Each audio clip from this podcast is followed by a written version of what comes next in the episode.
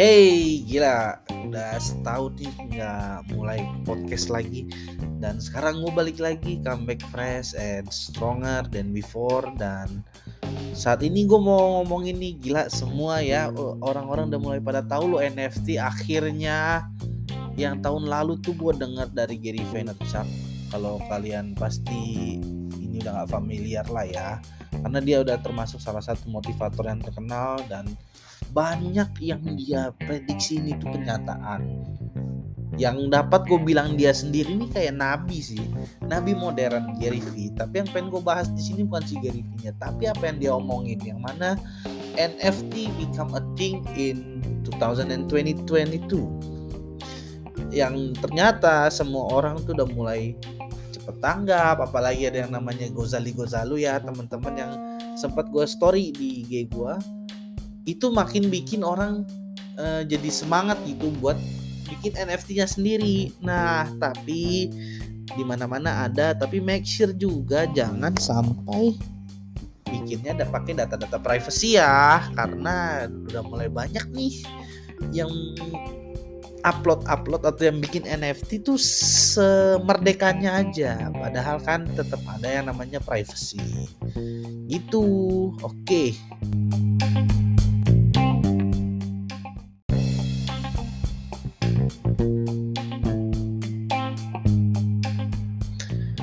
Memang terkesan unik banget ya, si Ghozali ini bisa kepikiran untuk konsisten, yang mana yang kuncinya memang konsistensi. Dia mengambil foto dari umur kalau nggak salah dari 2018 sampai 2021, yang mana dia ambil itu selama 3 tahun straight. Dan ya kalau dihitung-hitung 365 kali 3 aja ya, kalau nggak miss. Dan kalau nggak salah itu pas gue lihat lagi datanya, NFT yang dibuat selama 3 tahun tersebut totalnya 933, dan itu volumenya gede banget, nggak bercanda. Memang fotonya seperti kayak ya kalau kita lihat kayak bercanda, tapi volume transaksi yang terjadi dari NFT itu sendiri itu nggak bercanda, justru malah transaksinya itu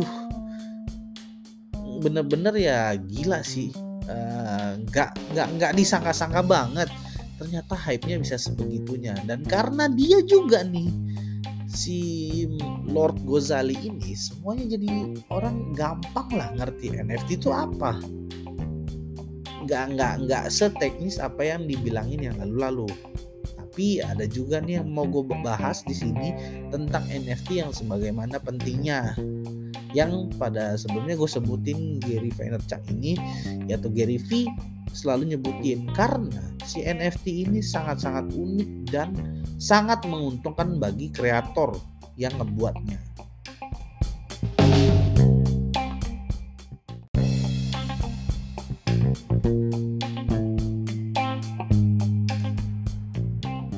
NFT itu gampangnya ya udah kayak hak paten tapi versi digital, yang lebih gampang. Dan kita kalau misalkan yang kita sering hadapin, kalau hak paten secara realnya itu sering banget masih bisa dijeplak, tapi kalau di blockchain ini relatif lebih spesifik sehingga nggak bisa orang untuk mengcopy pastenya, hampir nggak bisa ya, karena pasti ada aja miss-nya by system.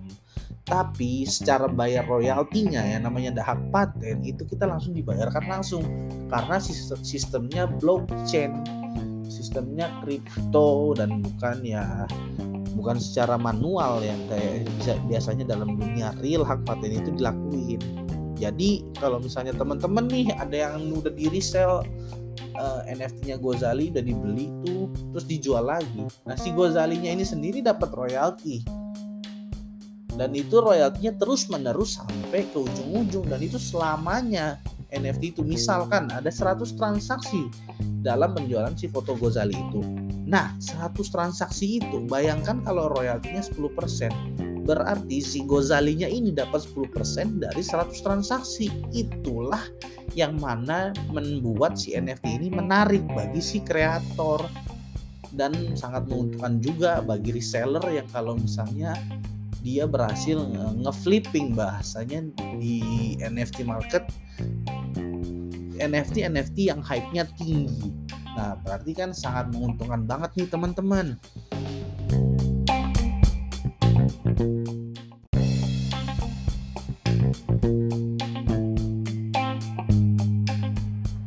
Dan sebenarnya masih banyak lagi sih buat yang lain-lainnya, the project-project yang lainnya, atau teman-teman juga. Yeah, you can make it your NFT, your own NFT. It's not really impossible to do this thing at this time, you know, because it's really simple and easy. NFT itu juga nggak selalu harus gambar. Ada juga yang bisa video. Ada yang bisa juga kalau misalnya teman-teman punya bakat untuk tarik suara, ya kenapa tidak bikin lagu? Lagunya bisa langsung taruh di situ. Terus kalau misalnya teman-teman juga ada hasil fotografi, oh ada juga itu influencer di luar sana yang ngejual karyanya. Dan itu nggak main-main loh. Dia cuma ambil fotografi. Dia cuma foto. Sebenarnya nggak cuman sih, karena kan kalau ambil fotografi butuh skill juga ya. Nah tapi harganya itu yang namanya seni. Kadang harganya kan abstrak juga, dalam artian abstraknya ya bisa tinggi banget.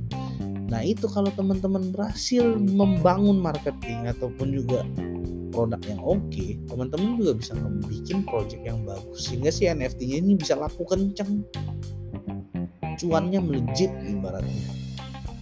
Dan juga atau misalnya teman-teman mau flipping project-project yang bagus, yang komunitasnya bagus, itu juga benar-benar bisa sangat berkesempatan besar untuk monetize di bidang NFT. So please guys, take a note or pay attention to NFT right now because it is the time, you know. Dan ya jangan ketinggalan deh, ini kesempatan benar-benar cuan. Dan ini awal yang sangat-sangat fresh dan sangat-sangat cepat di tahun 2022 ini, percepatan tentang blockchain dan NFT. Thanks to everyone in crypto community to make this ecosystem grow so fast. Dan please take a note guys, tolong banget mulai update tentang NFT karena kedepannya aku rasa ya gue rasa kedepannya kita semuanya udah mulai pakai sistem NFT karena lebih mudah dan lebih pasti gitu. Kalau misalnya teman-teman kayak punya sesuatu, gimana ya bilangnya, aku nggak bisa bilang karya juga karena kan kesinian karya ini seperti agak terlalu eksklusif, kayak ada sesuatu yang bernilai ya. I would say something like valuable things or you can share with other people, like mungkin ada video motivasi juga bisa ditaruh di sini. Karena kalau bilang karya tuh kesannya kayak eksklusif banget, padahal sebenarnya NFT itu lebih luas dari sekedar karya. Dia ini bisa kayak konten, bisa kayak video edukasi atau gimana. Benar-benar luas deh. Yang penting sebenarnya aset digital sih. Lebih ke sesuatu yang digital tapi ya itu hak milik Anda gitu.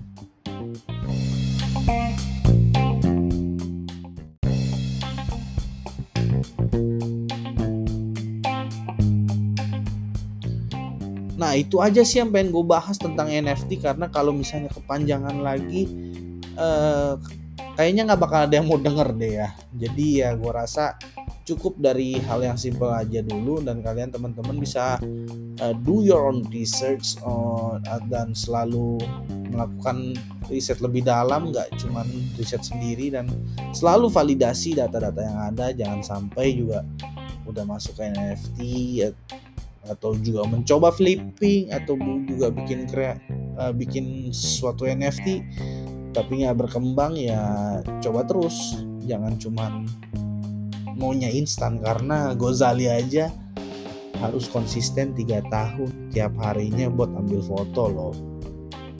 Itu yang mesti digarisbawain guys. Oke, thank you, have a nice day.